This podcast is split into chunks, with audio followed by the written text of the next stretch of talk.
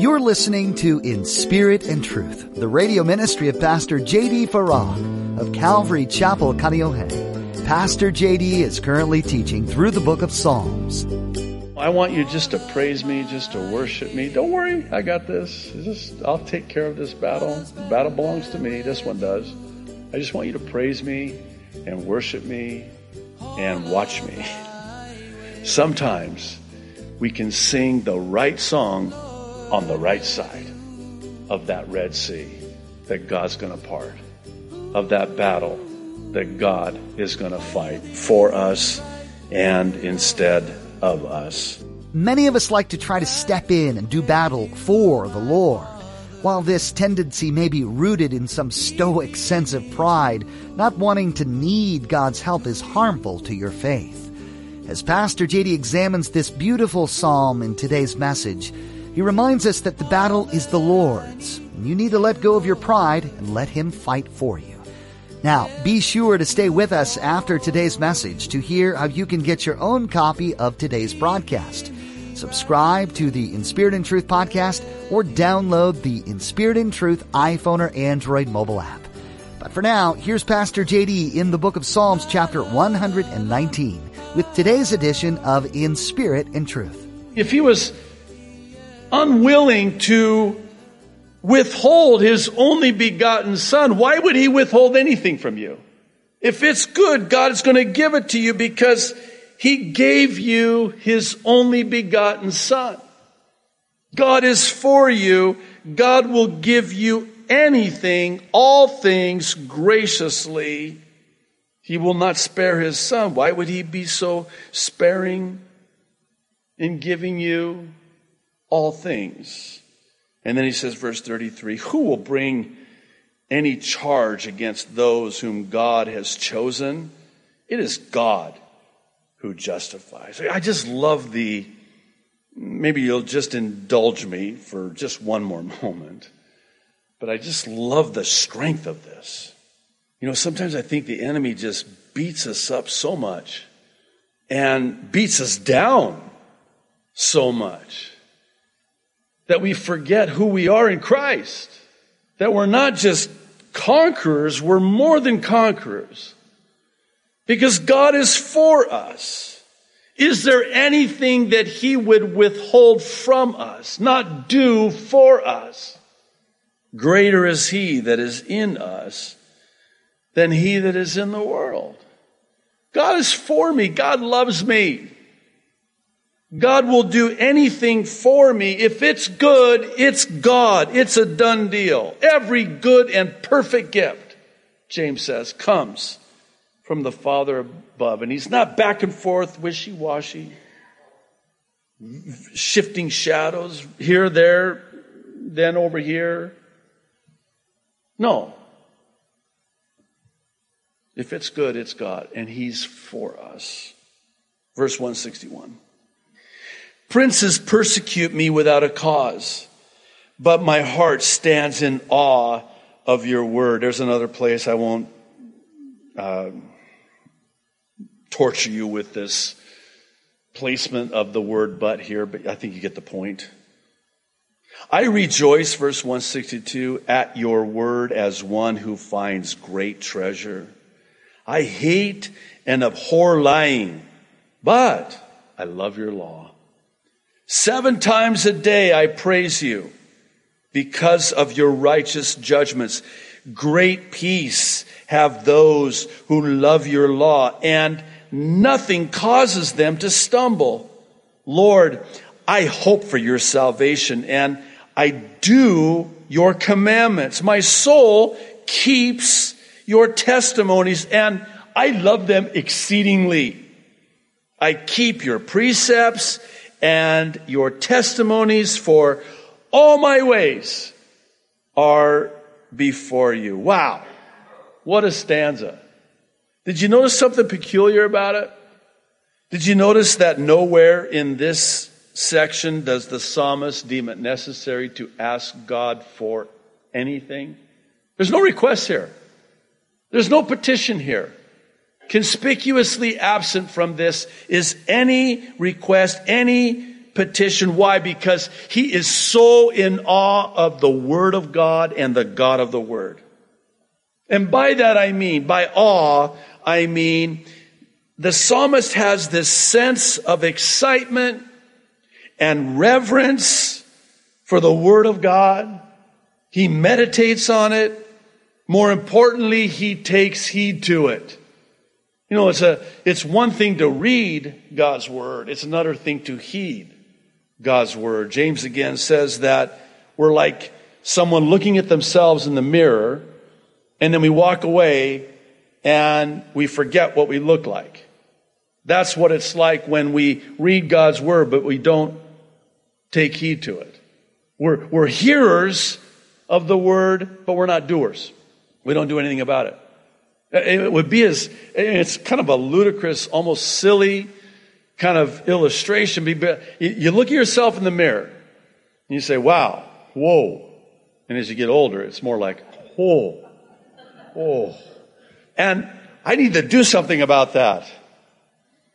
And that, and that, and that, and uh, that needs to get shaved off. That needs to be trimmed. That needs to be washed. That needs to be brushed. That needs to be, I, that used to be brushed, but there's nothing there to brush anymore.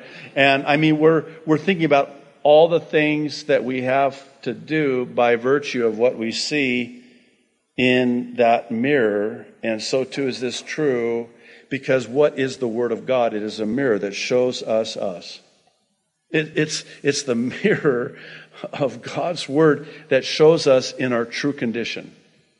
You look at yourself in the mirror of God's Word, and it shows you your condition. Now, what are you going to do about it? You walk away and you don't do anything about it, well, you're like the one who is a hearer of God's word. You see yourself in your true condition in the mirror of God's perfect law, perfect word, and then you walk away and you don't do anything about it.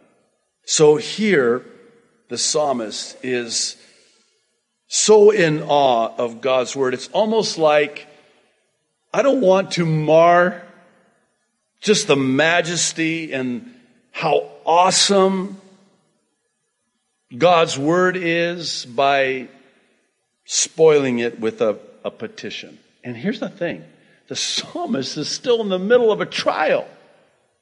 He's still afflicted and persecuted, yet he petitions for nothing. His expression is all this awe of the Word of God, the judgments of God, the precepts of God. He is in total awe of the Word of God. And, by the way, there was only two of the 22 stanzas in Psalm 119 of which there were no petitions, and this was one. G. Campbell Morgan explains it this way. This division is remarkable in that it is one of the only two which contain no petition. The other was in verses 97 through 104. That fact is the more remarkable because its opening sentence shows that the singer is still conscious of the circumstances of the trial. Think about this.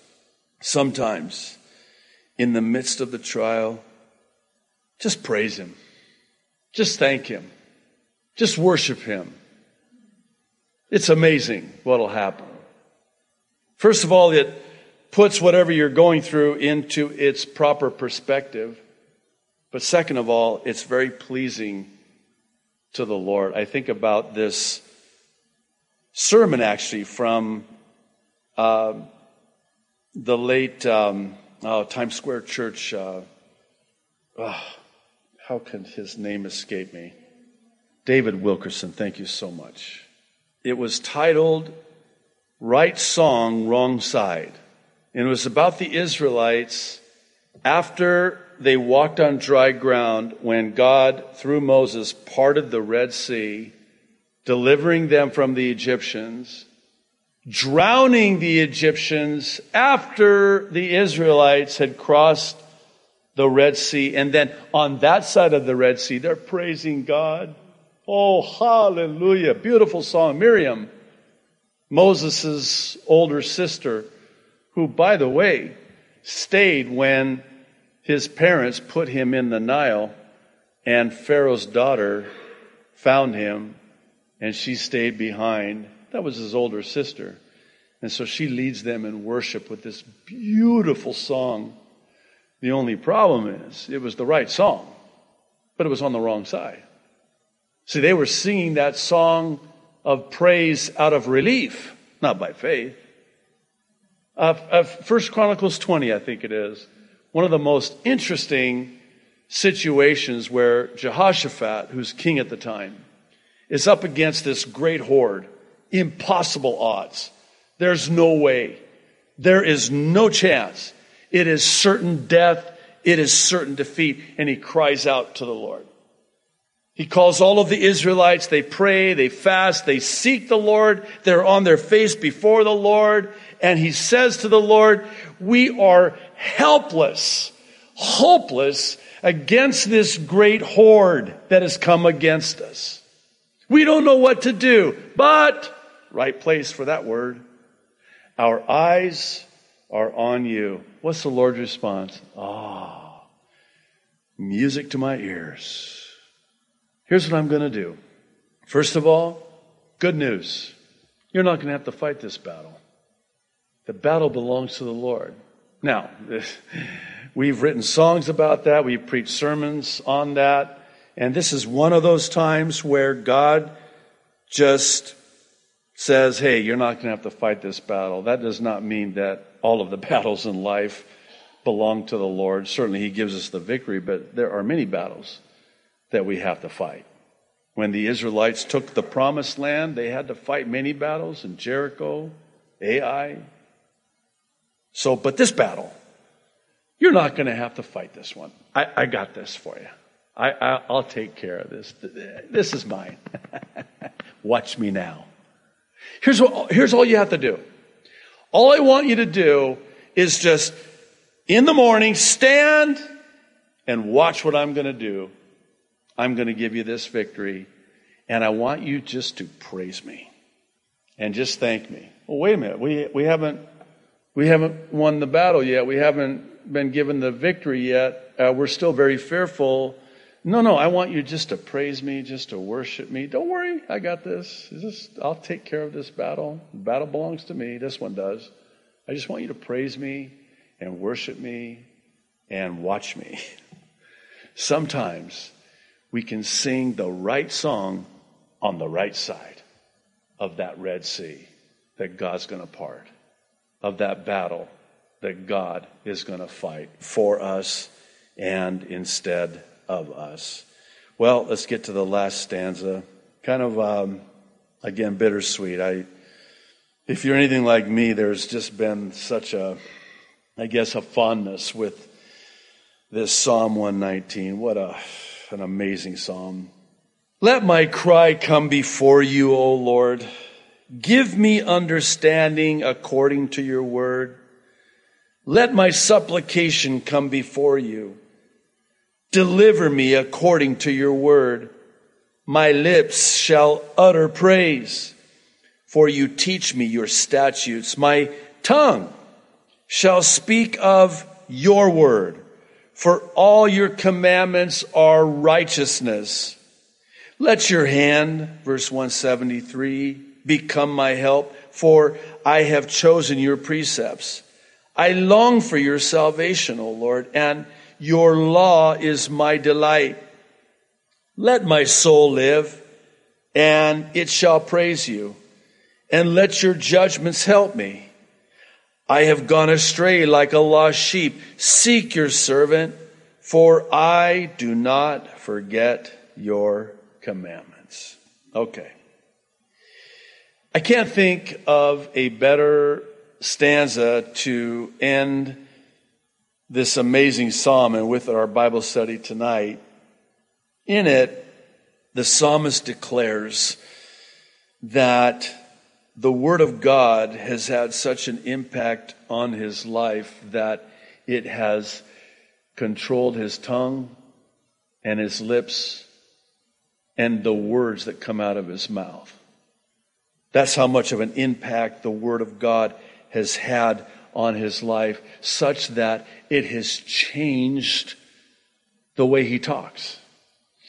He talks Bible now.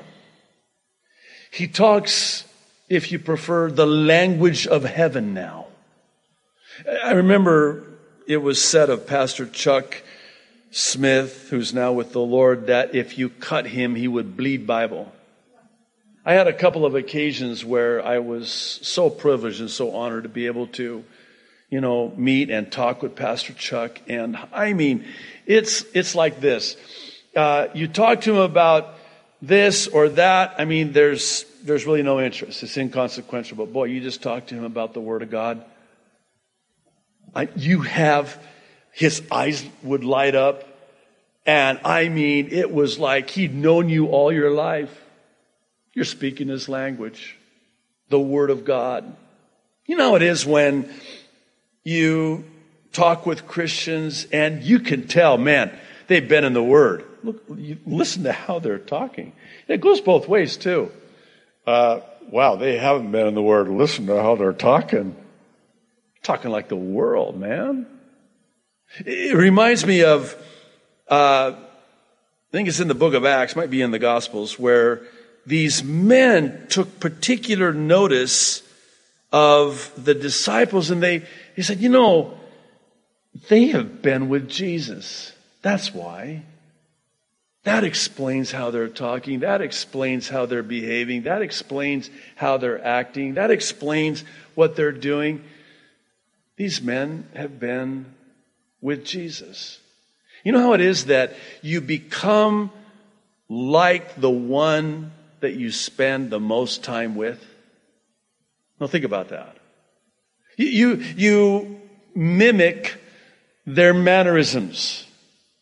You say and use their same expressions.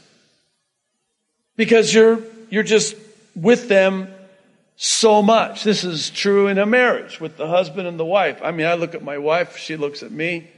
I got the better of that deal. And I, it's, it's, we can finish each other's sentences. Why? Because we're with each other so much. We, we, we, we talk each other's language. We've been married for 31 years this year. And I mean, she just, sometimes we don't even have to talk. She's like, I say, yeah, okay. You know how that is? And, and this is true when it comes to the Lord as well. I mean, this what I call it the, the language of heaven. Maybe I need to explain that. It's like the language we understand the most, the language that we're the most articulate with is the language of the Word of God, where that's what you talk about. That's what you're excited about. It's the Word of God and the God of the Word. I mean, it's like, I don't want to waste my time talking about stupid stuff, inconsequential, nebulous stuff. What in the world? That's, that's not life. That's not bread. That's not living water. That's putrid water. The water the world has to offer. It's the Word of God. It's alive and active and it brings life. And in order to revive, you know, throughout this whole Psalm 119, did you notice this kind of common theme? Revive me, O Lord. Revive me, O Lord.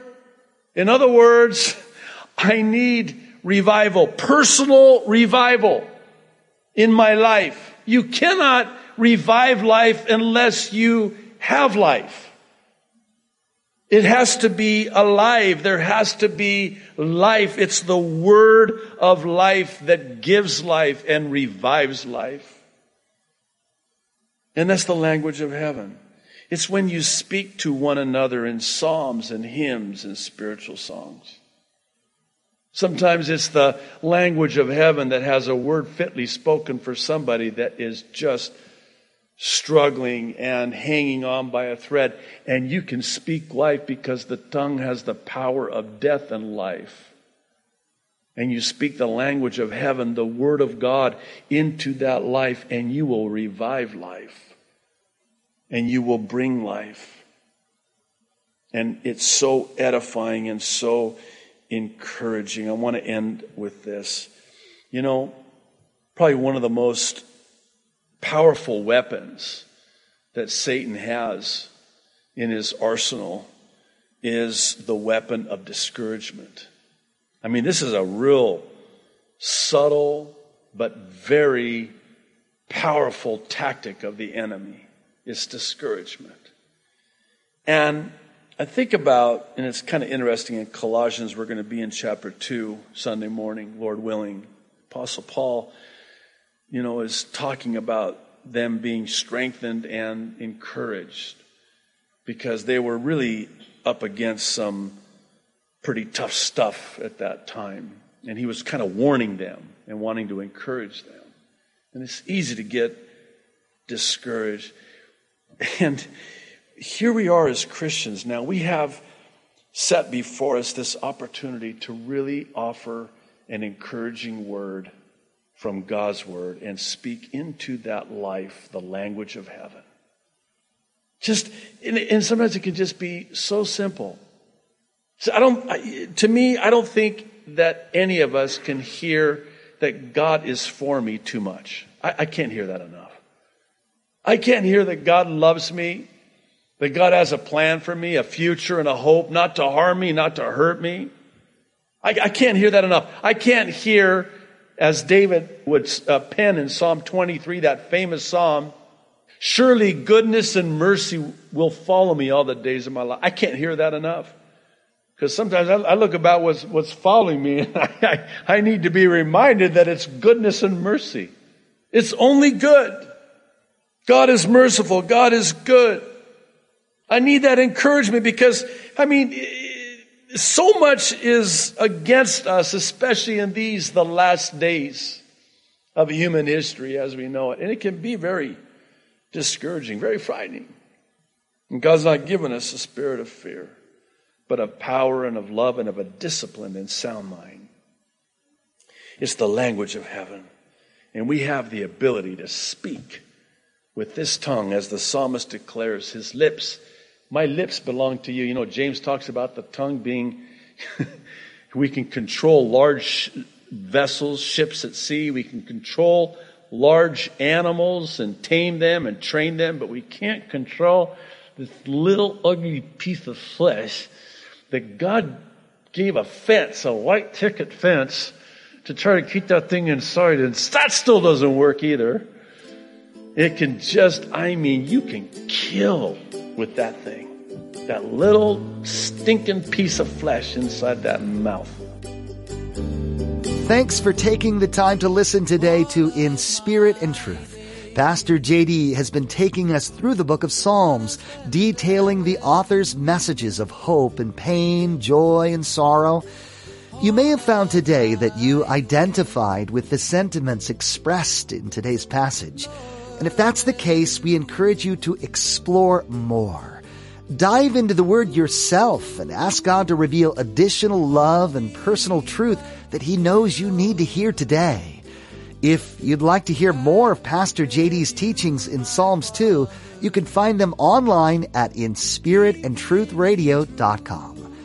Are you a part of a community of believers? If you haven't yet found a church that you can call home, we'd like to urge you to remedy that soon. A church family can be a source of support, a cheering squad, and most importantly, a group of faithful prayer warriors. This is also a place you can give of your unique talents in support of others as well. If you're in the Kaneohe area, you have a standing invitation to be part of our family of believers. Come join Calvary Chapel Kaneohe on Sundays and Thursdays for a time of worship, fellowship, and in-depth Bible study with Pastor JD. You can find out more at our website in spiritandtruthradio.com. There's a lot to discover at our website, including a link to our mobile app, social media pages, and Pastor JD's Mid-East Prophecy updates. That website one more time is in spiritandtruthradio.com. That's all we have for today. Join us next time to continue learning from the book of Psalms right here on In Spirit and Truth.